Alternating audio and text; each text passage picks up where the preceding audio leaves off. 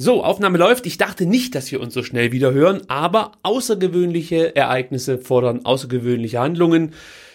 Herzlich willkommen zu Folge Nummer 3 hier bei STR. Mein Name ist Ricky und heute Vormittag, ich nehme diese Folge am Montag, den 14. Mai auf, gab es eine interessante Pressekonferenz des VfB Stuttgart.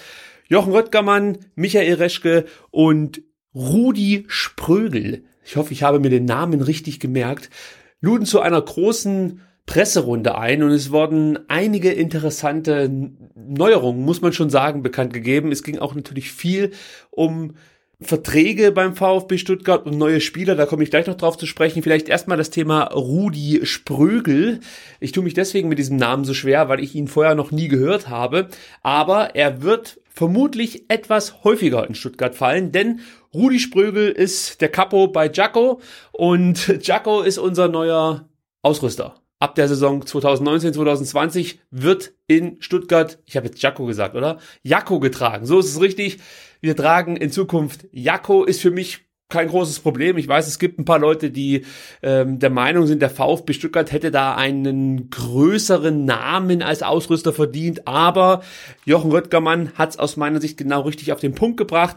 Lieber sind wir die Nummer 1 bei Jako als in der zweiten Reihe bei Puma. Genauso sehe ich es auch. Röttgermann hat auch gesagt, dass Jako insgesamt das finanziell beste Gesamtpaket geliefert hat. Und er hat so ein paar Dinge gesagt, die ich interessant finde, dass man als Verein eine größere individuelle Gestaltungsfreiheit hat bei Jako. Da ist man bei den großen Playern auch immer so ein Stück weit auf das Wohlwollen des jeweiligen Ausrüsters angewiesen.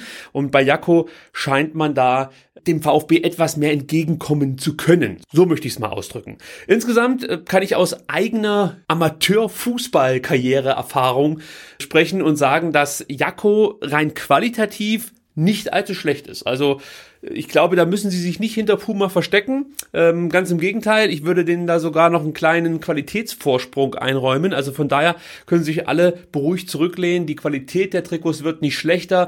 Das Design wird sich natürlich auch nicht verschlechtern. Wir tragen die weißen Trikots mit roten Brustringen. Da kannst du nicht allzu viel falsch machen, sollte man meinen. Aber auch in der letzten Saison haben wir ja gesehen, es gibt manche Designer, die auf die Idee kommen, dass so ein kleiner schwarzer Kragen irgendwie noch das Nonplusultra ist. Na gut, sei es drum. Ja, aber insgesamt finde ich diesen Move ganz okay, auch weil Jako natürlich hier aus der Region kommt und ich habe kein Problem damit, wenn man als Verein sich Partner ins Boot holt, die so einen gewissen lokalen Bezug haben. Der Vertrag läuft vorerst über einen Zeitraum von 4 Jahren. Das heißt, wir werden Jako bis 2024 an der Seite des VfB sehen und mal gucken, was dann darüber hinaus noch so passiert. So, vielleicht noch doch ein kleiner Nachtrag. Jochen Röttgermann hat schon verraten, dass man sich aktuell in der Planung befindet für das Trikot der Saison 2019/2020. Da bin ich natürlich gespannt, was dann da rauskommt. Ich finde ja, das Jubiläumstrikot im Prinzip ganz schick. Mir gefällt nur nicht die Anordnung der Werbepartner, möchte ich mal so sagen. Also das sind mir einfach zu viele Logos auf einem Fleck. Da hast du auf der linken Seite den Puma-Hüpfen, dann darunter gleich das VfB-Logo und dann haben wir auch noch den Mercedes-Stern. Das spielt sich alles in einem Drittel des Trikots ab und das gefällt mir designtechnisch nicht ganz so gut. Ja, also da könnte man vielleicht an der ein oder anderen Stellschraube noch drehen. Vielleicht bekommen wir es ja hin, dass Jako sich nicht ganz so prominent wie Puma aufs Trikot mogelt. Und dann würde mir eigentlich das Design des aktuellen Trikots auch ganz gut gefallen, muss ich ganz ehrlich sagen. So, anschließend war es soweit. Michael Reschke greift sich das Mikrofon und hatte jede Menge Neuigkeiten zum Thema Kaderplanung für die Saison 2018/2019 zu vermelden. Bevor ich darauf zu sprechen komme, möchte ich Michael Reschke erstmal ein Riesenlob aussprechen. Ich finde, er hat massiv an seinen rhetorischen Fähigkeiten gearbeitet. Es hört sich fast so an, als ob er inzwischen vielleicht sogar ein Training absolviert hat, dass er einfach strukturierter, besser, flüssiger sprechen kann. Es hört sich alles sehr, sehr sinnvoll an, was er da so erzählt. Da kennen wir andere Interviews, da hast du Würmer im Kopf bekommen, wenn du Michael Reschke zugehört hast. Und oft hatte er auch anschließend das Problem, dass seine Worte missinterpretiert wurden. Und das Problem ist dann natürlich immer, wenn die Katze im Brunnen liegt, ist es ganz schwer, sie da wieder rauszuholen, ohne dass jemand davon was mitbekommt. Also an dieser Stelle muss so viel Zeit sein, um Michael Reschke ein Kompliment auszusprechen. Das war aus meiner Sicht seine bislang beste Pressekonferenz, die er im Amt des Sportvorstands abgegeben hat. Hut ab, Michael Reschke. Das sieht doch schon mal richtig professionell aus. So, jetzt kommen wir zu den vielen, vielen Personalien, die es da zu thematisieren gibt. Ich werde jetzt versuchen, ganz kurz mal zusammenzufassen, was Michael Reschke in seinem Statement so von sich gegeben hat. Was ich sehr lobenswert fand, außer seine verbesserten rhetorischen Fähigkeiten, war, dass er zuvor erstmal viel Lob verteilt hat. Natürlich an seinen Mitarbeiterstab, an Tayfun Korkut, an die Mannschaft, auch an Jan Schindelmeiser und an Hannes Wolf. Das ist nicht selbstverständlich, dass man das so macht. Also da gibt es andere Vereine, da wird danach noch eher nachgetreten als gelobt. Ich fand es auch erwähnenswert, dass er die Scouting-Abteilung, das Scouting-Team explizit erwähnt hat. Auch das ist nicht gang und gäbe. Das hat er schon sehr, sehr gut gemacht. Er hat auch noch mal davor gewarnt, dass die neue Saison, die anstehende Saison, eine extrem schwere Saison sein wird, dass man nicht zu hohe Erwartungen haben darf. Er hat darauf hingewiesen, dass die Vereine, die vor uns stehen, zu Recht vor uns stehen, die haben einfach einen Vorsprung, dass es Vereine gibt, die jetzt aktuell zwar noch hinter uns gelistet sind in der Tabelle, aber eigentlich den Anspruch haben, weiter nach oben zu steigen, sprich auch investieren werden und sich verbessern wollen im Vergleich zur abgelaufenen Saison. Also das waren alles mehr oder weniger die richtigen Worte, die da gewählt wurden von Michael Reschke. Jetzt zu den angekündigten ausgeliehenen Spielern, über die ich sprechen will, gehen wir ganz kurz durch, oder wir können es eigentlich kurz fassen. Keiner von den Spielern, die aktuell ausgeliehen sind, sollen zum VfB zurückkehren. Ailton soll in Portugal bleiben, nicht bei Estoril, sondern da gibt es wohl einen anderen Verein, der sich gerne Ailton in die Mannschaft holen will. Müssen wir mal gucken, wie das ausgeht. Julian Green, auch hier gibt es diverse Interessenten, ist ja aktuell im Fürth. Anto Grgić wird weiterhin beim FC Sion bleiben. Dadurch, dass Sion nicht abgestiegen ist, greift wohl eine Option und Grgić bleibt, wie gesagt, für eine weitere Saison in Sion. Was ich sehr erfreulich fand, ist, dass man mit Brøndby Kopenhagen wohl sich in fortgeschrittenen Verhandlungen über einen Verbleib von Jan Kliment in Kopenhagen sich befindet. Da sah es ja auch kurzzeitig danach aus, dass Jan Kliment nach einer schweren Verletzung vielleicht wieder zurückkehren muss zum VfB, obwohl er sich in die Mannschaft von Brøndby reingearbeitet hat und da auch ein wichtiger Bestandteil war. Da deutet jetzt wieder mehr darauf hin, dass Jan Kliment in Kopenhagen bleiben kann und nicht mehr in Stuttgart spielen muss, darf, wie auch immer man das interpretieren möchte.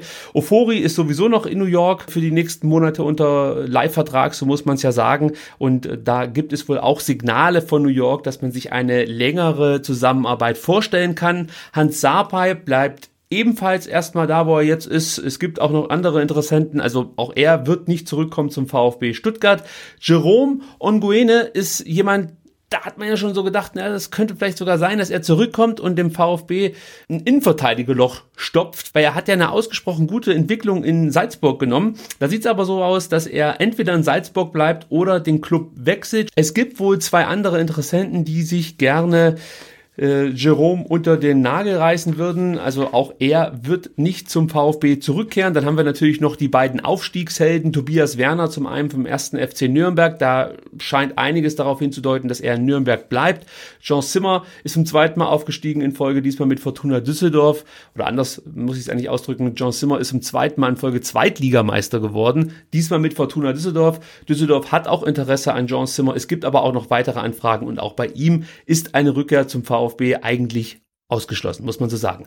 Auch wir haben ja Spieler ausgeliehen. Zum einen Asano, der geht zurück nach London. Auch da gibt es keine weitere Zusammenarbeit in Stuttgart. Das gleiche gilt für Dennis Burnic, der zurück nach Dortmund geht. Und auch Jakob Brun Larsen wird zurück nach Dortmund gehen. Da muss man aber noch dazu sagen, dass Michael Reschke Jakob Brun Larsen über den grünen Klee hinweg gelobt hat. Also von Jakob Brun Larsen war er wirklich mehr als begeistert, hat gesagt, mit was für einer Professionalität dieser junge Spieler diesen Job hier in Stuttgart angegangen ist. Das ist herausragend und der VfB würde auch gerne Jakob Brun Larsen für ein weiteres Jahr ausleihen, aber Michael Zorc hat wohl gesagt, den holen wir jetzt erstmal zurück. Es kommt ja auch ein neuer Trainer und sollte der dann Interesse haben, Larsen im Profiteam zu integrieren, dann gibt es sozusagen keine Chance für den VfB Stuttgart, Jakob für eine weitere Saison auszuleihen. Sollte das nicht der Fall sein, kann man wohl auch nochmal miteinander sprechen. Müssen wir mal gucken, wie das ausgeht. Carlos Mané, der sich ja leider Gottes so schwer in der Zweitligasaison verletzt hat. Auf den habe ich mich persönlich extrem gefreut, also gerade jetzt mit Hinblick auf die Bundesliga und dachte, das könnte eine richtig dicke Nummer werden für den VfB. Dann hat er sich in der Vorbereitung auf die Rückrunde wieder verletzt, wird also für den VfB sehr wahrscheinlich nicht mehr auflaufen, denn eine angestrebte Verlängerung der Leihe scheint jetzt momentan an Sporting Lissabon zu scheitern. Die haben wohl etwas überzogene Forderungen, das liest man jedenfalls zwischen den Zeilen von Michael Reschkes Aussagen. Sehr, sehr schade. Ich glaube, dass Carlos Mané sich hier in Stuttgart gut hätte weiterentwickeln können. Schön, dass jetzt hier noch was reinplöppt. Zurück zu Carlos Mané. Ja, also wie gesagt, der VfB wäre sehr daran interessiert gewesen, Carlos für, ich denke mal, ein weiteres Jahr auszuleihen. Michael Reschke sprach auch dann von einer Kaufoption und hat, wie gesagt, relativ deutlich gemacht, dass Sporting Lissabon dann doch etwas überzogene Forderungen hat. So, dann kommen wir zu den auslaufenden Verträgen. Da gab es auch ein paar erfreuliche Nachrichten, allerdings wenig überraschende, muss man sagen. Emiliano Insua wird auch in der neuen Saison das Trikot des VfB Stuttgart tragen. Er wird es auch in der übernächsten Saison tun. Er hat nämlich einen Vertrag bis 2020 unterschrieben. Es gibt auch noch eine Option für den Verein und den Spieler. Das heißt, es könnte gut sein, dass Insua für die nächsten 3 Jahre hier in Stuttgart bleibt. Jens Grade hat ebenfalls einen neuen Vertrag unterschrieben, wird für 2 weitere Jahre der Ersatztorhüter in Stuttgart bleiben. Holger Badstuber hat natürlich noch keinen neuen Vertrag unterschrieben. Michael Reschke hat gesagt, Holgers großer Wunsch ist eben die Champions League. Unsere Tür bleibt offen, aber er beziffert die Chancen für einen Verbleib von Holger Badstuber bei unter 50%. Also da sieht es nicht danach aus, dass Holger hier noch mit einem Riesenmove um die Ecke kommt und viele VfB-Fans glücklich macht. Aber ich glaube, wir werden auch einen Abgang von Holger Badstuber kompensieren können. Dann hat Reschke noch kurz was zu Andreas Beck und Mario Gomez gesagt. Auch das fand ich beachtenswert. Zum einen lobt Michael Reschke Andi Beck für seine Professionalität, wie er jetzt mit der Kreuzbandverletzung umgeht. Er muss wohl nicht am Kreuzband operiert werden, das ist sehr erfreulich. Er arbeitet hart an einem Comeback und Reschke geht davon aus, dass Andi Beck zum Saisonstart der neuen Saison auch wieder voll eingreifen kann. Das ist natürlich sehr interessant. Und er hat sich auch zu Mario Gomez geäußert und meinte, dass Gomez definitiv in der kommenden Saison beim VfB Stuttgart spielen wird. Und das liegt nicht daran, dass der VfB die ominöse Ausstiegsklausel Mario Gomez abgekauft hat. Nein, es liegt wohl daran, dass Mario Gomez unbedingt in Stuttgart bleiben möchte und auch für den VfB spielen will. Also alles Friede, Freude, Eierkuchen. So können wir das zusammenfassen. So, jetzt kommen wir aber mal zu den Neuzugängen. Da wurden 5 Neuzugänge angekündigt. Alle aus meiner Sicht phänomenale Verpflichtungen. Ja, man muss natürlich immer vorsichtig sein. Es sind viele junge Spieler, oder es sind eigentlich alles junge Spieler, die natürlich noch eine Entwicklung vor sich haben. Und es ist ganz schwer jetzt abzuschätzen, ob das jetzt alles Treffer sind, die da gelandet wurden, oder ob der ein oder andere dann im Nachhinein als Fehltransfer bezeichnet werden wird. Los geht's mit Roberto Massimo. Über den habe ich ja schon in der letzten Ausgabe gesprochen. Der wird von Arminia Bielefeld verpflichtet, 17 Jahre alt, ist jemand für die Offensive, bleibt aber mindestens noch ein Jahr in Bielefeld, wird praktisch wieder direkt an seinen eigentlichen Ausbildungsverein ausgeliehen. Ich gehe davon aus, dass er die folgendermaßen aussieht. Sollte Bielefeld 2018, 2019 die Klasse halten, sprich in der zweiten Liga bleiben, wird auch Roberto Massimo weiterhin in Bielefeld spielen. Sollte es so sein, dass Bielefeld vielleicht absteigt, man weiß das ja nie in dieser verrückten zweiten Liga, dann gehe ich davon aus, dass der VfB Stuttgart Roberto entweder nach Stuttgart holt oder an einen anderen Zweitligaverein verleiht. Also so in der Art stelle ich mir diesen Deal vor. Insgesamt finde ich das, wie gesagt, einen sehr, sehr cleveren Transfer. Man hat sich da mit einem potenten Partner gebettelt, möchte ich mal so in der Jugendsprache sagen. Hoffenheim war auch sehr interessiert an Roberto Massimo und alles, was man so hörte in den letzten Tagen, deutet darauf hin, dass Hoffenheim ein klein wenig einen Vorsprung hat. Der VfB scheint den aufgeholt zu haben und konnte sich also Roberto Massimo sichern. Da freue ich mich drauf, bin gespannt, wie es für ihn weitergeht. In Bielefeld werde das Ganze natürlich mit einem Auge beobachten, weil ich den Spieler wirklich insgesamt auch interessant finde. Jetzt nicht nur, weil er beim VfB spielt. Dann hat man sich David Kopasch, ich vermute mal, man spricht das hinten mit aus, wenn nicht, tut's mir leid, von Borussia Dortmund geholt. Auch das ist ein äußerst interessanter Spieler, 18 Jahre alt, kommt wie gesagt vom BVB, soll langsam an die erste Mannschaft herangeführt werden, gehört zu den Lizenzspielern, ja, also es ist keiner, der für die zweite Mannschaft verpflichtet wurde, aber man geht jetzt auch nicht davon aus, dass er gleich in seiner ersten Saison Bäume ausreißen wird, da ist ein bisschen Geduld gefragt, aber ich habe schon mit einem Dortmund-Fan gesprochen, der David wirklich sehr gelobt hat und sich ein bisschen geärgert hat, dass der VfB hier wieder ein großes Talent aus Dortmund wegkauft. Er hat schon gesagt, das ist ähnlich wie bei Mangala, ihr werdet viel Spaß an dem haben. Es ist natürlich so, dass er noch nicht ganz fertig ist, aber er hat das Zeug dazu, ein richtig, richtig guter zu werden. Also über den freue ich mich auch. Marc-Oliver Kempf wurde vorgestellt. Auch hier muss man sagen, das ist jetzt keine große Überraschung mehr. Allen war eigentlich klar, dass Marc-Oliver Kempf von Freiburg nach Stuttgart wechseln wird. Kurz was zu der Vertragssituation bei Marc-Oliver Kempf. Er hat für 4 Jahre unterschrieben, wird dementsprechend bis 2022 hier in Stuttgart bleiben und kommt, wie gesagt, ablösefrei vom SC Freiburg. Auch über Marc-Oliver habe ich ja in der letzten Ausgabe schon gesprochen, möchte das jetzt nicht weiter vertiefen. So, jetzt kommen wir zum ersten absoluten Megahammer, jedenfalls aus meiner Sicht. Der VfB Stuttgart verpflichtet Pablo Maffeo. 20 Jahre alt, Rechtsverteidiger, kommt von Manchester City, war ausgeliehen an den FC Girona und ja, es ist ein absolutes Megatalent für die Außenbahn. Ich habe dieses Gerücht vor ein paar Tagen gelesen und dachte mir so, ja, genau, der VfB verpflichtet eines der größten Rechtsverteidiger-Talente der Welt. Das wird mit Sicherheit klappen und bin da nicht weiter drauf eingegangen, weil ich es eher als Transferente abgetan habe. Und dann präsentiert Reschke diesen Transfer. Man muss ehrlicherweise sagen, bevor die Pressekonferenz startete, sickerte schon durch, dass Maffeo in Zukunft für den VfB spielen wird. Ich weiß nicht warum, aber es macht mich mega stolz. Ich freue mich so sehr auf diesen Mann und ich glaube, Andy Beck muss sich richtig strecken, um seinen Platz da auf der rechten Seite zu behalten. Maffeo bringt alles mit, was man eigentlich als Fußballfan lieben muss, ja. Er hat diesen Einsatzwillen, er hat die Technik, er spielt einfach einen tollen Ball. Es ist einfach ein phänomenaler Spieler, der mit Sicherheit auch durch Höhen und Tiefen gehen wird in seiner ersten Bundesliga-Saison, aber es ist jemand, da bin ich mir fast sicher, der den VfB Stuttgart bereichern wird mit seiner Qualität. Vielleicht noch nicht in der kommenden Saison, aber spätestens dann in der übernächsten Saison. Er hat für 5 Jahre beim VfB unterschrieben. 10 Millionen kostet uns der Transfer ungefähr, ist damit natürlich der teuerste Spieler, der jemals vom VfB Stuttgart verpflichtet wurde. Allzu viel konnte ich natürlich jetzt auch noch nicht über Maffeo in Erfahrung bringen. Man hört nur immer viel. Da bin ich auch ehrlich, ich tue da nicht so, als ob ich die Spieler jede Woche beobachte und jetzt hier eine komplette Akte euch vorlegen kann über diverse verpflichtete Spieler. Nein, ich bin darauf angewiesen, was man halt so auf YouTube findet und was man in diversen Foren liest. Und da vermittelt er einen äußerst interessanten Eindruck. Hat 32 Spiele in der Primera División gemacht. Das ist ja auch mal eine Ansage. 4 U21 Spiele für Spanien bestritten. Auch das ist ein gewisses Qualitätsmerkmal aus meiner Sicht.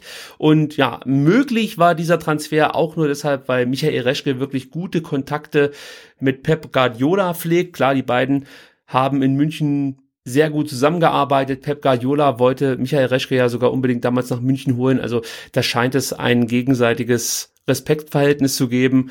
Und Michael Reschke hat da die Kontakte zu Pep spielen lassen. Gefällt mir ganz gut, diese Connection, muss ich ganz ehrlich sein. Es gibt einen ganz, ganz kleinen Haken. Und zwar ist es so, dass sich Man City eine Rückkaufoption gesichert hat. Das ist aber bei solchen großen Talenten nichts Außergewöhnliches. Das heißt, Man City könnte Pablo Maffeo für vermutlich eine festgeschriebene Ablöse dann irgendwann mal zurückkaufen. Da bin ich mir jetzt aber nicht 100% sicher, wie die Modalitäten dieses Deals aussehen. Da gibt es wieder unterschiedliche Meldungen und wie das immer so ist, es wird viel erzählt und Genaues weiß man dann erst, wenn es vermeldet wird. Also muss man da ein bisschen vorsichtig sein. Außerdem heißt es, dass sich Man City auch eine 25%ige Transferbeteiligung bei einem Weiterverkauf von Maffeo gesichert haben soll. Bedeutet, wenn der VfB Stuttgart diesen Spieler an einen anderen Verein weiterverkauft, der nicht Man City heißt, bekommt Man City trotzdem 25% der Ablösesumme. Also, das ist der ganz kleine Haken an der Geschichte, aber wie gesagt, das ist relativ normal, wenn es um solche Riesentalente geht. Ein weiteres Riesentalent ist Borna Sosa. Auch er unterschreibt für 5 Jahre beim VfB Stuttgart, genau wie Pablo Maffeo, ist damit bis 2023 an den Verein gebunden. Auch über Borna Sosa wurde viel geschrieben, viel erzählt. 20 Jahre alt, Linksverteidiger, großes Talent aus Zagreb, wurde auch jetzt in den vorläufigen Nationalmannschaftskader der kroatischen Nationalmannschaft berufen, also für das WM-Turnier.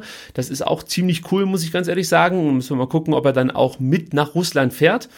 Über Ablöse wurde natürlich wenig erzählt. Ich habe ja schon mal gesagt, dass ich 8 Millionen schon sehr, sehr viel finde für so einen Spieler, der bislang einfach noch nicht die Klasse nachgewiesen hat. Ich würde schon sagen, dass Sosa im Vergleich zu Maffeo noch ein Stück weit dahinter steht. Das kann man, glaube ich, schon so sagen, ohne dass es despektierlich klingt.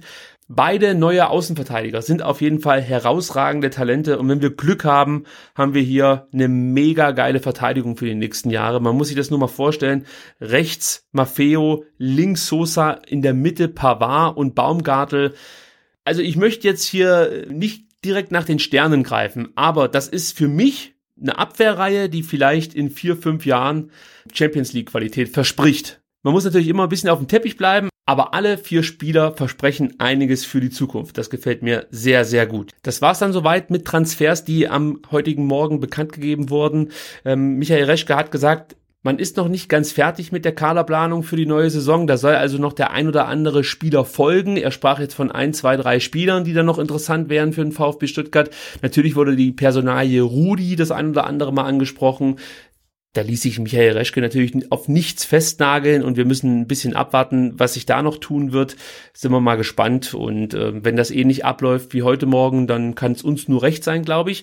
Vielleicht noch einen kurzen Nachtrag. Und zwar geht es da um die Personalie Anastasios Donis, der natürlich auf sich aufmerksam gemacht hat mit seinem hervorragenden Spiel gegen die Bayern am Samstag. Da hieß es ja dann schon, Mensch, der Donis, der könnte vielleicht wechseln. Michael Reschke hat die Tür zugeschlagen, hat gesagt, nee, der Spieler bleibt bei uns. Tassos selber hat die Tür dann wieder so ein klein wenig aufgestoßen, möchte ich mal sagen. Und er hat gesagt, ich bleibe wahrscheinlich hier beim VfB Stuttgart. Also da müssen wir mal gucken, wie das ausgeht. Aber ich hoffe einfach, dass man auf Seiten des VfB Stuttgart erkennt, was man hier für ein Megatalent an der Angel hat. Und ich hoffe, man kann Tassos davon überzeugen, dass der VfB der richtige Verein für ihn ist und dass es da keine Flucht nach einem Jahr gibt. So möchte ich es mal ausdrücken. So, das sollte es eigentlich gewesen sein für diese kleine Sonderfolge hier. Ich hoffe, ihr konntet ein bisschen was mitnehmen. Ich hoffe, ich habe das einigermaßen zusammengefasst. Abschließend vielleicht noch ganz kurz der allgemeine Eindruck von mir zu dieser Pressekonferenz. Sehr, sehr professionell.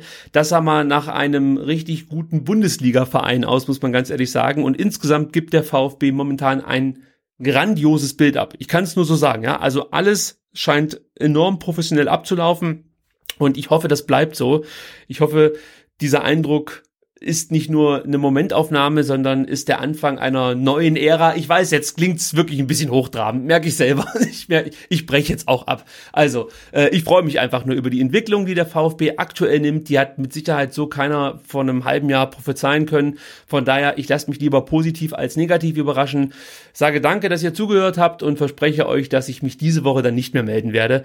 Erst am Sonntag, was ja eigentlich auch diese Woche ist. Aber ihr wisst, was ich meine. Am Sonntag gibt's eine neue Folge, dann mit dem Rückblick auf die Saison 2017, 2018. Ich wünsche euch noch eine schöne Woche und freue mich, wenn ihr auch das nächste Mal bei STR mit am Start seid. Bis dahin, tschüss.